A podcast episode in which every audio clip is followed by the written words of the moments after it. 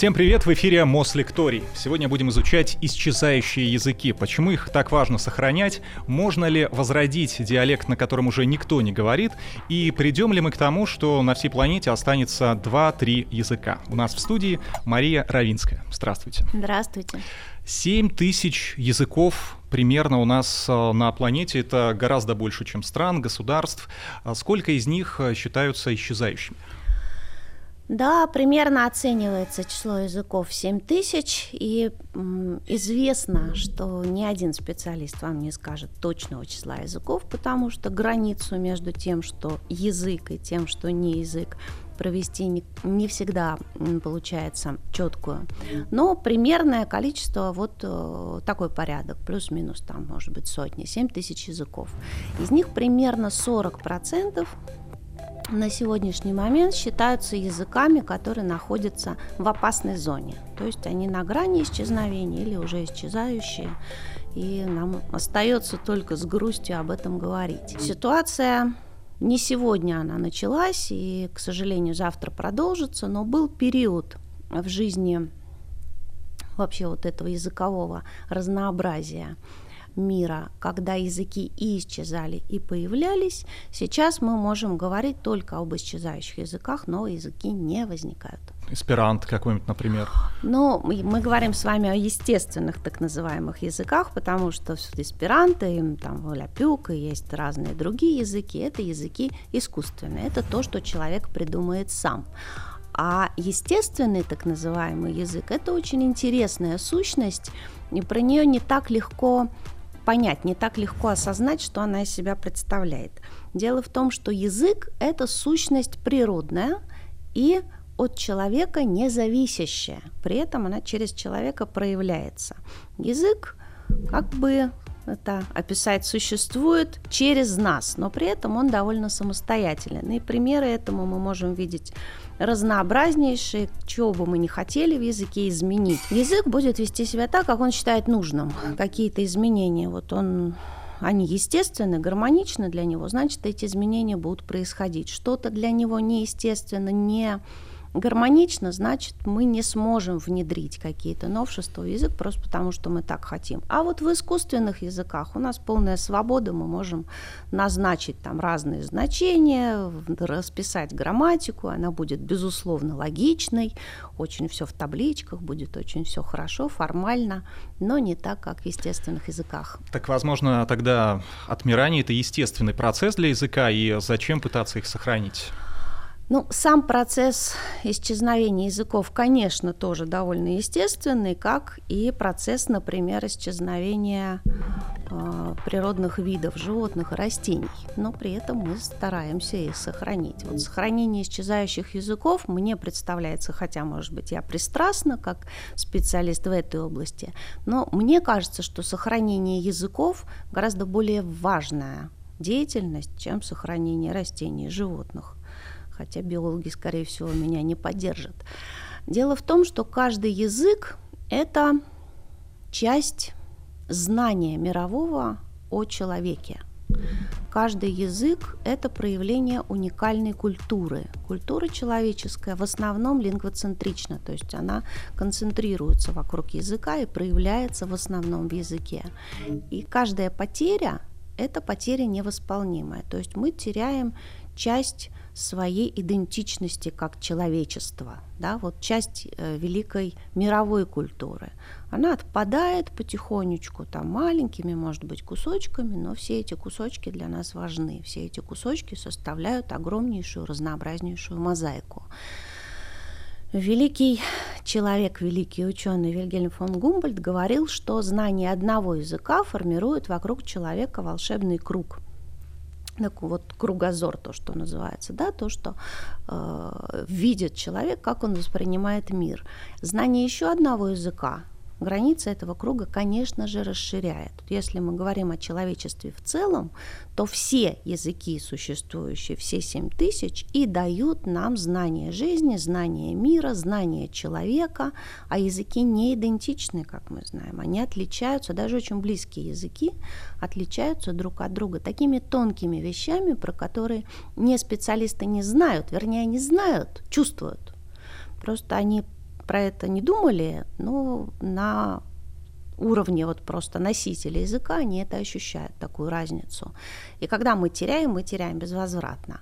А разница между языками такова, что даже между очень близкими языками типа русского и английского нет тождества даже в простых понятиях типа «хотеть». Вот русский глагол «хотеть» не тождественен английскому глаголу «to want», хм. потому что есть контексты... Русский, наверное, «желать» больше тогда глагол, нет? Можно а, там, да, всякие строить гипотезы, но прежде чем строить гипотезы, мы, конечно, должны посмотреть языковой материал, мы просто должны посмотреть, как употребляется русский глагол «хотеть», как употребляется английский глагол «to want», мы увидим, что в большинстве случаев, конечно, мы переводим один глагол другим, но есть контексты, где мы можем сказать по-английски want, но не можем сказать по-англи... Э, по-русски хотеть. Ну, например, контекст такой рекламный был слоган «это то, чего ты хочешь». Вот если сказать русскоговорящему человеку «это то, чего ты хочешь», он испытает легкую агрессию в ваш адрес, потому что он почувствует вторжение в зону интимную, очень личную, да, потому что мои желания – это мое личное, и никто не может знать, чего я хочу. Английский язык не устроен так.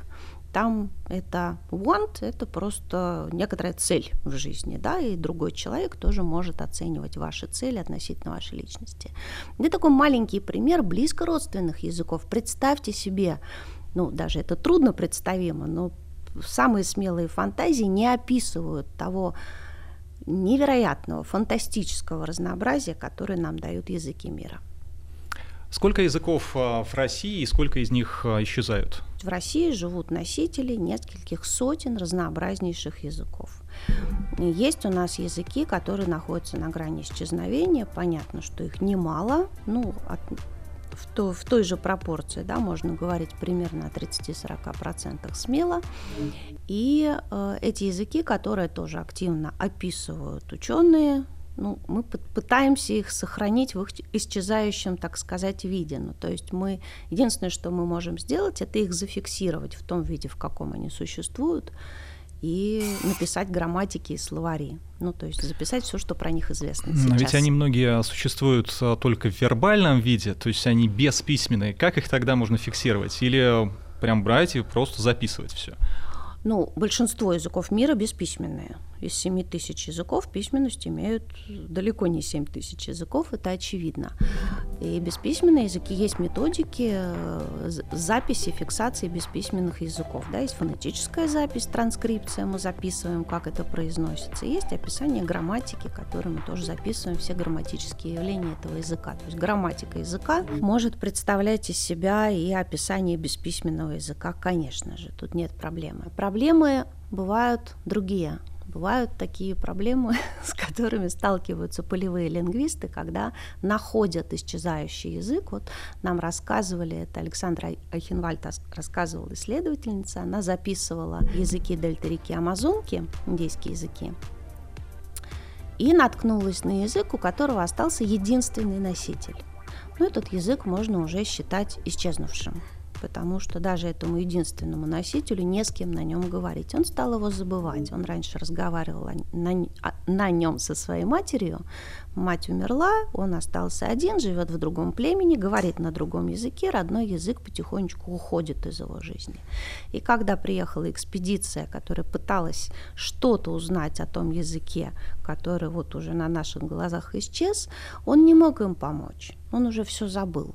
Но полевые лингвисты люди опытные и мудрые, поэтому они нашли способ все-таки как-то его разговорить, долго-долго это все продолжалось. В конце концов он стал что-то, что-то припоминать потихонечку. И записали вот этот вот язык. Но буквально в последний вагон прыгнули. Бывают языки, где несколько десятков носителей осталось. Бывают языки, где несколько сотен носителей. Но это языки уже за гранью, то есть они очевидно исчезающие. Вообще язык считается таким уже на границе опасности, если на нем говорят менее 100 тысяч носителей. То есть он уже в зоне риска такой язык. И если там 90-80 тысяч носителей языка, то возможно еще какие-то э, как это сказать, реанимационные меры применить к языку. А если осталось несколько десятков носителей, если это люди только старшего поколения, если молодежь на этом языке уже не говорит, то можно сказать, что все, мы наблюдаем гибель очередного языка. Сейчас есть э, такое, такое общественное движение, движение я, я бы сказала, такого своего рода языковой активизм.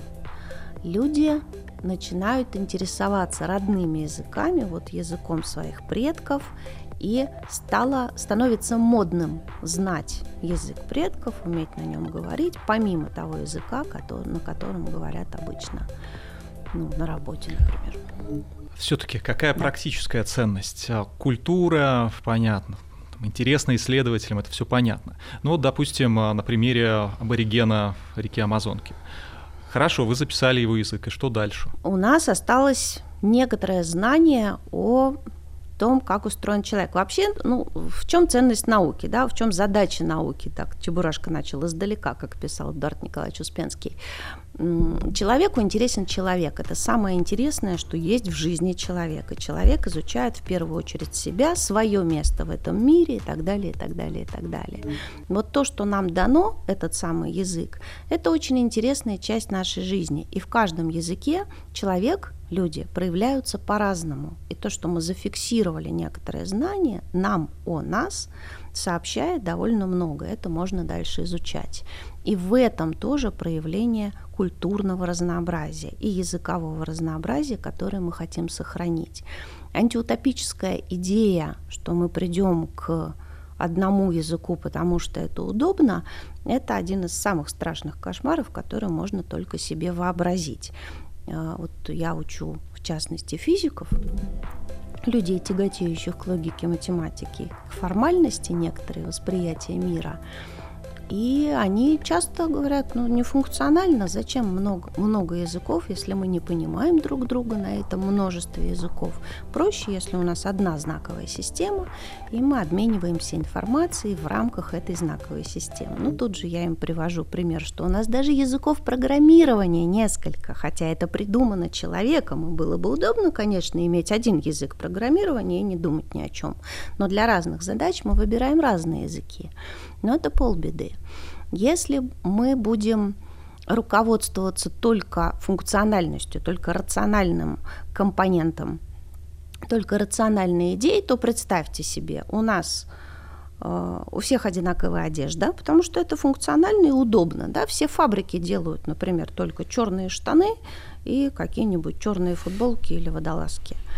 Мы все одинаково едим, одинаково одеваемся, пользуемся одинаковой посудой и так далее, и так далее, и так далее. Ну, такой жуткий мир, правда? И языковое разнообразие тоже вот эту нашу разность, эту нашу Я имею в виду в плане языка как раз-таки. Не, Разве не, не движемся нет, мы к нет, единым нет, языкам? Нет, я думаю, что нет. Э, семь тысяч, конечно, не останется, языки умирают, но э, тут есть все-таки, как я его вижу, некоторый баланс потому что даже мировых языков, вот таких вот, которыми пользуются много людей, сотни миллионов, да, более 100 миллионов людей, если пользуются языком, языком язык называется мировым языком, если он особенно вовлечен в общемировую жизнь глобальную, в политике, в культуре и так далее. Но их уже у нас больше десятка, во всяком случае. И тут есть, происходят некоторые естественные процессы, которые, мне кажется, эту область гармонизируют. Все не так формально, все не так механически происходит во всех сферах, которые связаны с языком, слава богу. Мы это наблюдаем, мы пытаемся спасти то, что исчезает, ну или во всяком случае, вот что называется, сфотографировать. Да? Вот у нас есть исчезающий вид животного, у него, например, нет пары, он уже ни, ни, никак потомство не сумеет завести, но мы хотя бы бы описываем его поведение, у нас останутся какие-то фото и видеоматериалы. Вот так и с языками, которые исчезают. Мы сфиксируем то, что есть, и стараемся поддерживать то, то что еще можно поддержать. Вот если сравнивать с животными, с растениями, а есть же некая красная книга языков. Да, это придумано в начале 90-х годов. Международный конгресс лингвистов как раз обсуждал проблему исчезающих языков, и это очень правильное было решение, потому что ну, она сначала называлась «Красная книга», сейчас она называется «Атлас языков, находящихся на грани исчезновения». Они там ранжируются по числу носителей, потому что разная степень риска для разных языков. Но самая главная идея была реализована прекрасно. Мы показали миру, сколько, что, во-первых, такая проблема существует. Во-вторых, мы показали, сколько и какие языки.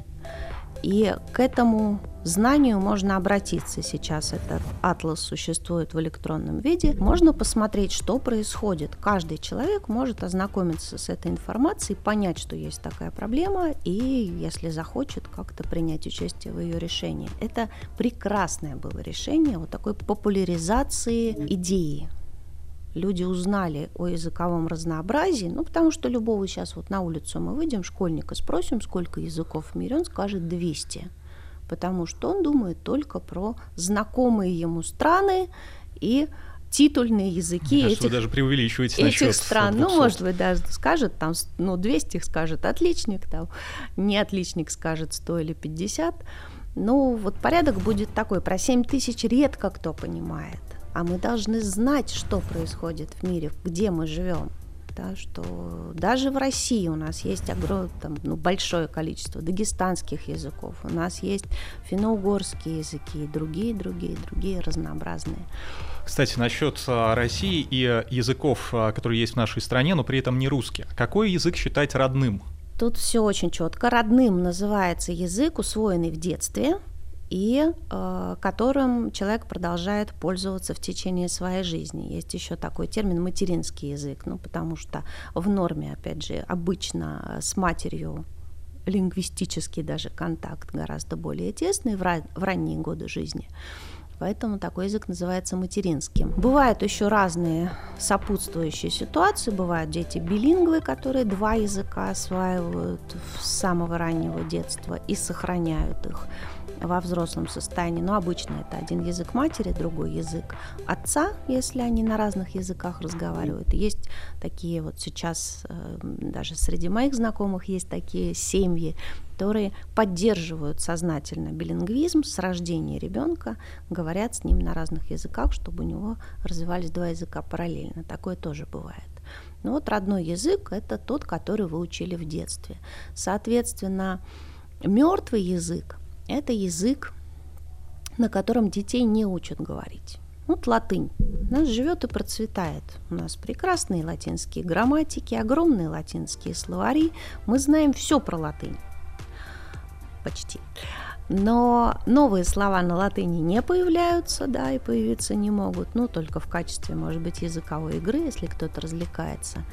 И нет ребенка, который с детства учит латынь как родной язык, как язык общения, да, то есть нет семей, где говорят на латыни и учат этому детей. Это язык мертвый, как церковнославянский, как, не знаю, готский, много-много у нас мертвых языков. Интересно, что есть в истории человечества единственный случай, когда мертвый язык, э, как бы выразиться, ревитализировали, оживили. Это иврит, который был книжным мертвым языком долгое время, но вот на территории государства Израиль была такая специальная лингвистическая лингвополитика, да, и иврит из книжного языка стал, вот сейчас мы это видим, снова живым обычным языком, языком, на котором начинают говорить дети, которые учатся говорить на нем. Но это была вот такая специальная акция, она была очень поддержана социальными и политическими, понятно, причинами. Это очень важно, кстати, для существования языка. Язык отражает все отражает состояние общества, ситуацию общую, да, вот э, престиж, не престиж, такие вот вещи, они очень отражаются на состоянии языка, на его жизнеспособности в частности. Ну вот на территории государства Израиль очень долгое время существовала такая монолингвальная политика, как они называли. Они поскольку задачу перед собой поставили, казалось невозможную, очень амбициозную, и реализовали ее, они должны были результаты сохранить своего подвига. Поэтому на территории Израиля некоторое время, например, не было вообще курсов иностранных языков. Все говорили только на иврите. Не надо учить иностранные языки. А поскольку приехали в эту страну, да, в середине 20 века, представители самых разных стран, культур и языков в том числе, то они все должны были переходить на иврит. Французские евреи говорили на иврите, армянские евреи говорили на иврите, американские евреи тоже должны были говорить на иврите. Все театры, все газеты, кинофильмы, телеканалы, все только на иврите.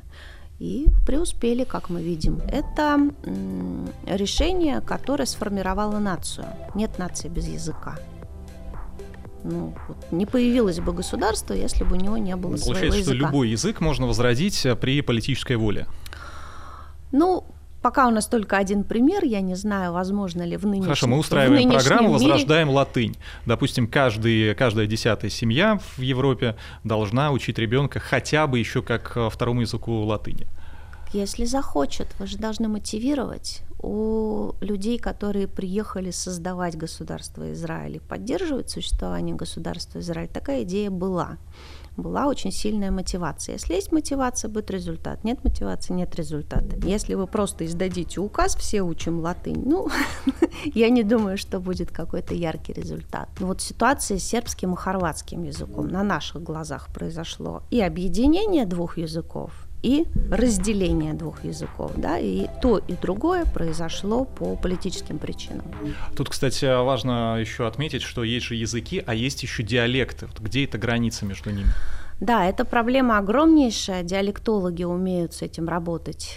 И есть не один десяток факторов, которые учитываются при разделении языка и диалекта. Это довольно сложная задача, и не все специалисты в каждом вопросе, конечно, соглашаются друг с другом, есть разные подходы.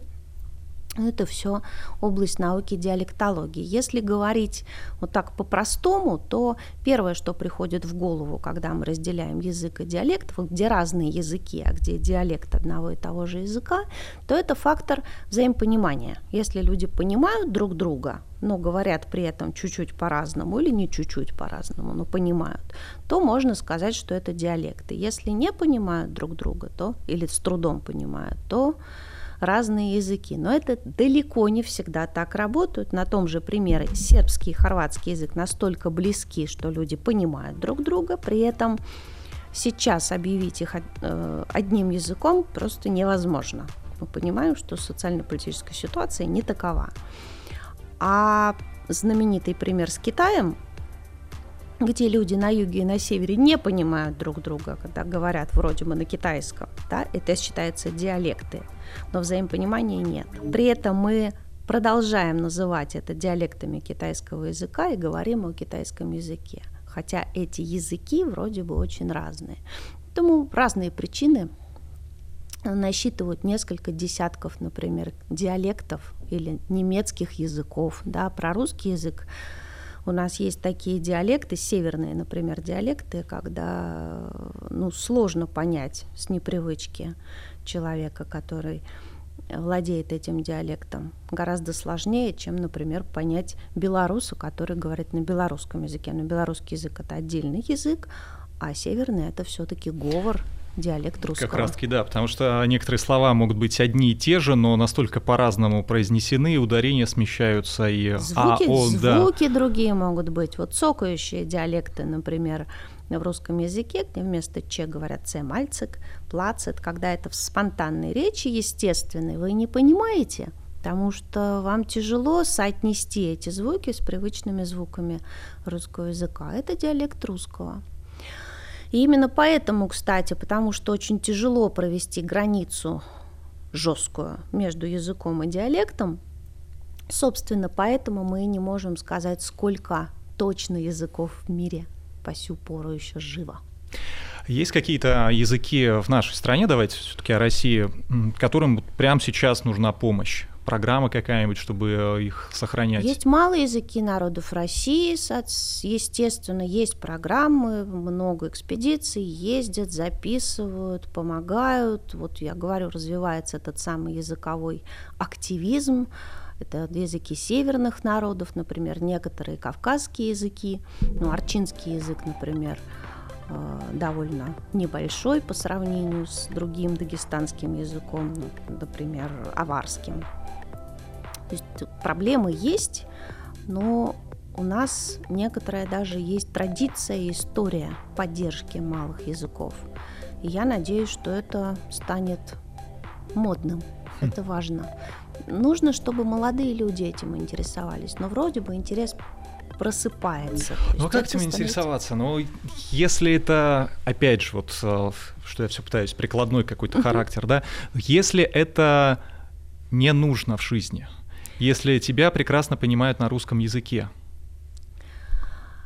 ну вот э, у этой медали две стороны. Вы совершенно справедливо говорите, что рациональный компонент э, нивелирует идею владения родным языком, и собственные поэтому языки исчезают. Если рядом есть язык более престижный, если это престижный язык доминирующий, да, более распространенный, если это язык образования, если это язык науки, если это язык Э, с литературной нормой, которая, владение которой позволит вам получить хорошую работу, конечно, вы будете владеть этим языком.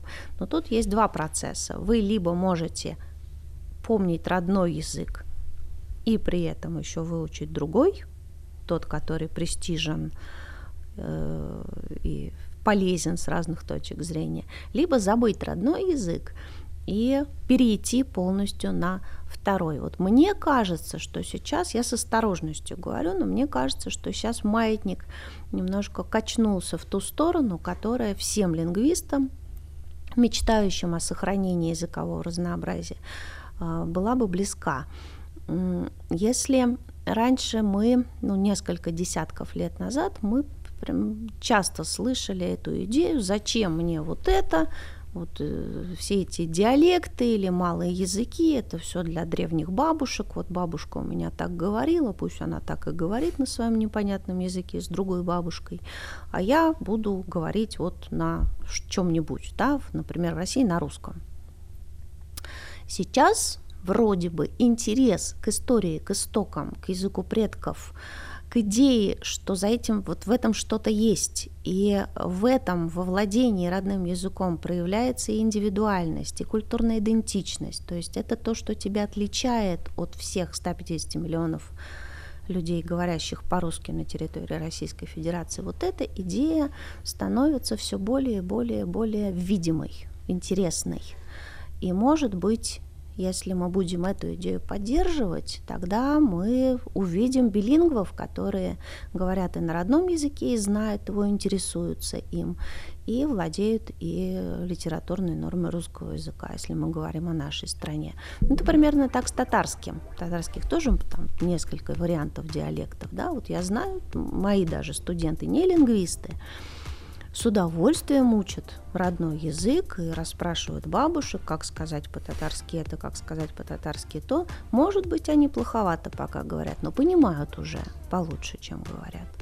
Ну, это все неплохо. Я, вот, кстати, я... читал, что, к слову о пользе, а практически, что когда в Северной Америке коренные народы, индейцы, а, когда им дали их а, родной язык, например, на радиостанциях, в прессе, создали вот это поле, а они стали себя чувствовать лучше, у них самоощущение повысилось единение некое, и они стали достигать каких-то в других сферах успехов, а, в том числе, может быть, как раз-таки из-за того, что им а, помогли с возрождением языка. Конечно, конечно, это очень важно, это очень поддерживает, действительно. Я говорю, это создает культурную идентичность, да, то есть вы себя ощущаете человеком не просто, который выучил чужой язык, потому что это полезно, а в этом мире себя ощущаете личностью, индивидуальностью, с некоторым уникальным знанием.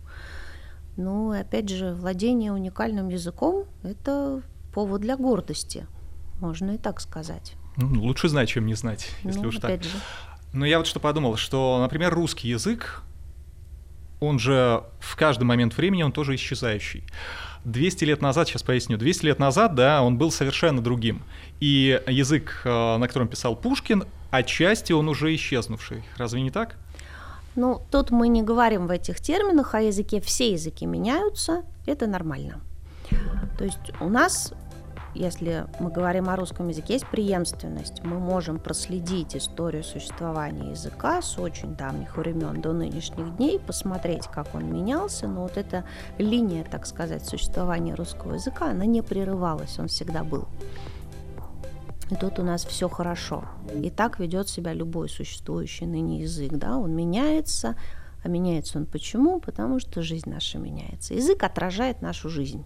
Вот язык человека отражает человека, язык, на котором говорит нация, отражает идею нации. Как мы живем, так он, таков у нас и язык. Появляются новые слова, потому что появляются новые сущности, не обязательно материальные, не могут быть самые разные, культурные, социальные и прочее, прочее. Некоторые слова мы перестаем употреблять, потому что у нас нет для этого причин использовать эти слова. И когда мы смотрим на язык, вот специалист смотрит на язык и фиксирует его в нынешней точке существования, он может сказать, что происходит в обществе. Да? Вот есть такая наука социолингвистика, она, собственно, этим и занимается, изучает, как социальные процессы, разные происходящие в нашем мире, влияют на речевое поведение людей. Что сейчас происходит в обществе, если мы смотрим на современный русский язык?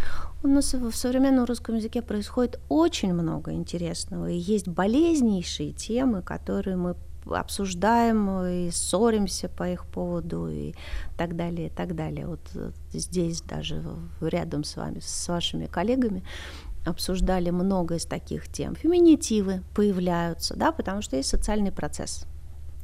Этот социальный процесс отражается в языке. Изменения в языке вызывают неприятие носителей языка. Мы начинаем спорить, нужно, нужно, не нужно и так далее. Очень интересный процесс можно зафиксировать, просто посмотрев, какие новые слова, целое семантическое поле, смысловое поле появилось у нас в языке, потому что мы стали обсуждать важную проблему, а у нас оказалось не для ее обсуждения слов. И мы эти слова быстренько заимствовали из английского, хотя они нам даже фонетически не очень приятны. Абьюз, буллинг, газлайтинг, вот это victim blaming, вот это вот поле. Если у нас есть потребность про это говорить, значит у нас появятся средства, чтобы про это говорить. Мы можем их придумать внутри языка, можем заимствовать, что легче, поэтому мы так поддергиваем из других языков, но вот в последнее время из английского. Процессов очень много интересных. Но это на отдельную лекцию, на самом деле, тема, а только феминитивы можно обсуждать О, да. час, если не больше. А вернемся к исчезающим языкам. Насколько они сложные? Это ну, азбука буквально какая-то? Насколько там словарный запас а, большой у этих языков? Или раз на раз не приходится?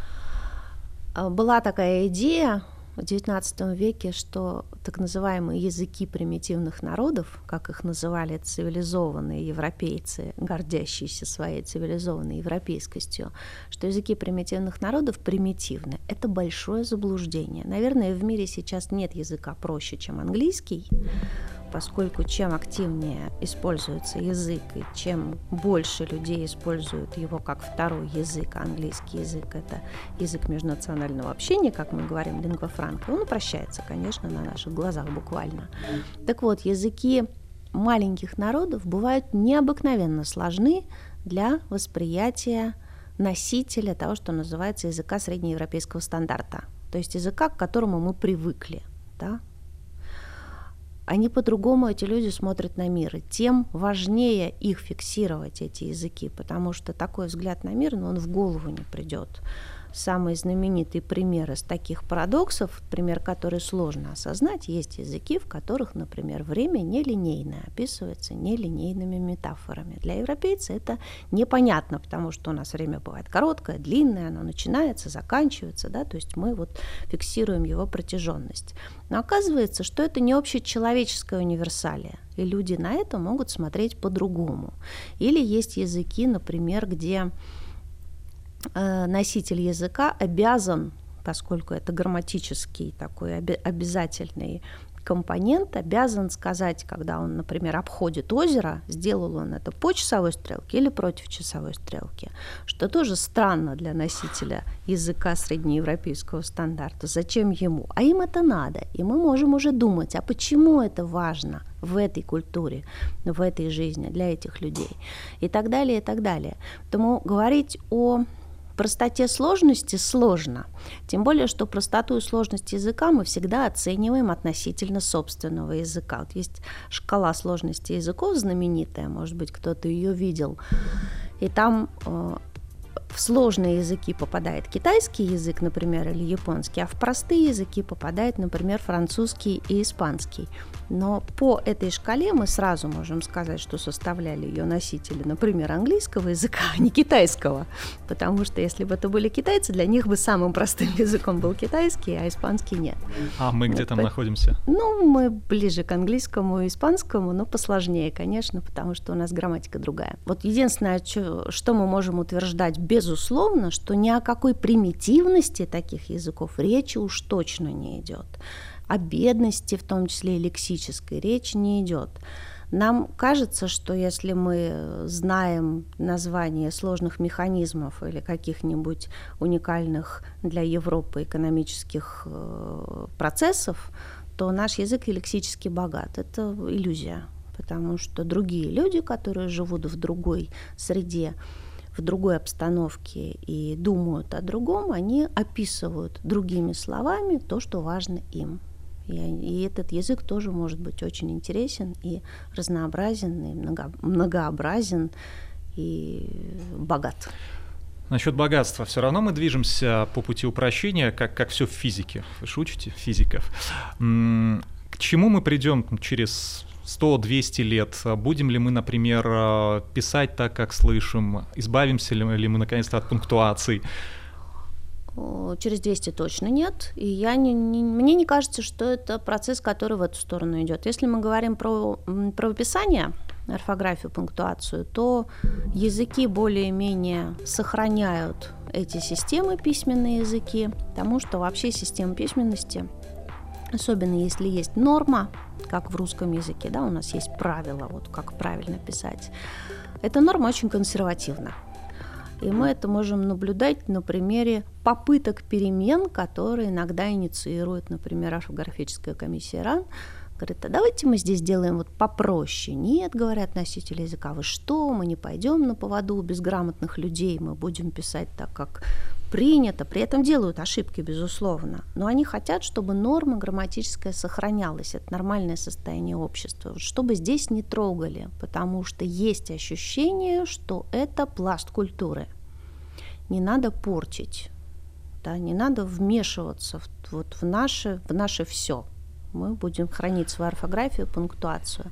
Ну и потом, с другой стороны, эти системы, орфографическая, пунктуационная, призваны что делать? Они призваны сделать нашу жизнь удобнее, чтобы мы не писали одно и то же слово двадцатью разными способами, даже если это возможно, чтобы у нас была унифицированная система правописания, унифицированная система знаков препинания, которые передадут нам мысль автора. Если мы будем писать без знаков препинания в некоторых случаях, да, мы усложним себе жизнь, а человек этого не любит. Скорее усложним жизнь не себе, а тому, кто будет нас читать. Ну, И тут я несколько не соглашусь. Мне кажется, у вас а, профдеформация есть, потому что живет отдельно орфографическая комиссия РАН и какой-то анклав вокруг нее, и есть бездна интернета, где никто не пытается ни пунктуацию соблюдать, ни правописание. Понятно, что там речь отчасти разговорная. Не, но все-таки, ну пол, хорошо, а, но все-таки э, их не так, вот честно, их не так беспокоит, если заменят какое-то там где-то правило. У нас нет с вами противоречий, я полностью с вами согласна в том тезисе, который вы высказали. Почему? Потому что в, в ситуации разговорной, когда нет причины у пишущего делать акцент на своей грамматической грамотности, там, орфографической, пунктуационной, он напишет так, как его поймут. Я сама напишу кому-нибудь сейчас вместо сейчас, просто потому что набегу, и мне это быстрее, я знаю, что меня не осудят в этой ситуации. Но при этом, вот при всем, обратите внимание, как возросла стоимость орфографической ошибки, так сказать, в каких-нибудь серьезных, более или менее профессиональных дискуссиях, в тех же ваших интернетах. Если возникает какой-нибудь спор, и один из участников этого спора допускает орфографическую ошибку, ему прилетит тут же. То есть тут же он услышит, что ты научись сначала правильно писать. Любая видимая орфографическая ошибка нивелирует авторитет эксперта в любой области. Заметьте, такого не было раньше. То есть он не будет авторитетным архитектором, физиком, политологом, тем более экономистом или кем-нибудь, если его читатели видят, что он не овладел элементарными нормами орфографии. Поэтому ценность грамотности, умение писать грамотно, сильно выросла в последние годы именно с появлением интернета. То есть что получилось? У нас появились разные способы общения, разные регистры, как их называют, коммуникации. Вы можете себе позволить спокойную разговорную речь, ну, как раньше было в устной форме, да, вы можете говорить небрежно, не произнося половины звуков, например, да, вот через губу там разговаривать со своими друзьями, родными дома, если вы устали особенно, но вы не можете читать так лекцию. То есть вы переключаете регистры, разные, в разных коммуникативных ситуациях ведете себя по-разному. Сейчас мы это видим в письменной речи. Где можно писать небрежно, вы пишете небрежно, вас никто не осудит. Но где это важно, будьте добры. Если вы не, не умеете писать жиши и путаете ця-ця, вас никто не будет воспринимать всерьез как специалиста вы не будете ни хорошим ландшафтным дизайнером, ни хорошим слесарем, к вам не поверят даже как сантехнику. Почему? Потому что сейчас все пишут. Нынешний мир – это мир коммуникации. Пишут все, и вы видны в этих буквах. Так что... Я туда еще добавил и так, и так, в разных случаях раздельное слитное написание, и мое любимое также, так же. Также, также, тоже, тоже, да, вот эти вот. Но вот в самом начале вы сказали, что появление нового языка сейчас практически невозможно. С другой стороны, а интернет нам не даровал некий, ну, хотя бы диалект новый? Нет, мы видим в интернете у нас появилась новая форма существования языка. Это, как его называют специалисты, устно-письменный разговорный язык. То есть он как устный в письменной форме. Он по-другому проявляется, чем раньше вот те формы, которые мы наблюдали. Это очень интересный процесс. У нас появляются новые знаки пунктуации, например, но чуть-чуть другая орфография. Это мы все изучаем. Но чтобы язык прям появился, такого не происходит. Если раньше возможен был процесс, ну вот, например, живет группа людей, говорит на каком-то языке, ну по каким-то причинам, например, переселяется или у нее возникают более тесные контакты с соседями, или наоборот они разделяют разделяются, например, да, и переезжают там одна половина в одну сторону, другая в другую, и от влияния соседних языков может возникнуть новый диалект, на котором, на фоне которого, уже на основе, вернее, которого возникнет новый язык. Сейчас всеобщий интернет, глобализация и э, активное общение всех друг с другом этот процесс практически нивелировали. То есть на наших глазах такого не происходит и уже, видимо, не произойдет. Ну, так устроен мир. Так или иначе, языки исчезают, новые не появляются, и все-таки какой предел, на каком количестве человечество остановится? Сложный вопрос задаете, не могу сказать, будем наблюдать, но я уверена, что уж несколько сотен языков точно останутся. И опять же, вот э, сложно прогнозировать, потому что вообще язык это очень малопредсказуемая сущность. Я говорю, что некоторые процессы вот социальные, например, та же мода на знание родного языка может повернуть этот вектор, да, или сделать его не таким резким. И вдруг окажется, что у нас появились снова носители языков малых народов России. Все может быть. Русскому языку ничего не угрожает? О, нет. С русским языком все хорошо. Русский язык вполне стабилен. Ну и то, что русский язык входит в десятку мировых языков, тоже говорит о многом. Но и при этом русский язык, он специфически так устроен, у него такая грамматика и такое богатое словообразование, что его сложно победить. Если говорить об, об опасности заимствований, то я всегда предлагаю вспомнить времена XIX века, когда французский язык был очень распространен, да, и мы знаем, что были люди, аристократы, которые вообще плохо говорили по-русски, говорили в основном по-французски. Кто сейчас вспомнит о влиянии французского языка на нашу жизнь, да, у нас остались отдельные слова, мы с удовольствием их используем, гардероб, там пюре, жюри, парашюты, какие-нибудь еще. И все. Русскому вот э, навредить русскому языку вот этим довольно сложно. Я бы сказала, что невозможно. А поддерживать русский язык в его разнообразии, в том числе и стилистическом, лингвист, лингвистическом, это задача, как я считаю, любого культурного человека, который считает себя интеллигентным, умным, образованным, грамотным. Организация Объединенных Наций объявила период э, с 2022 года по 1932 международным десятилетием языков коренных народов мира. И мы, получается, сегодня к этому проекту присоединились. Спасибо вам большое. Ждем снова. У нас в студии была Мария Равинская. Это был Мослекторий.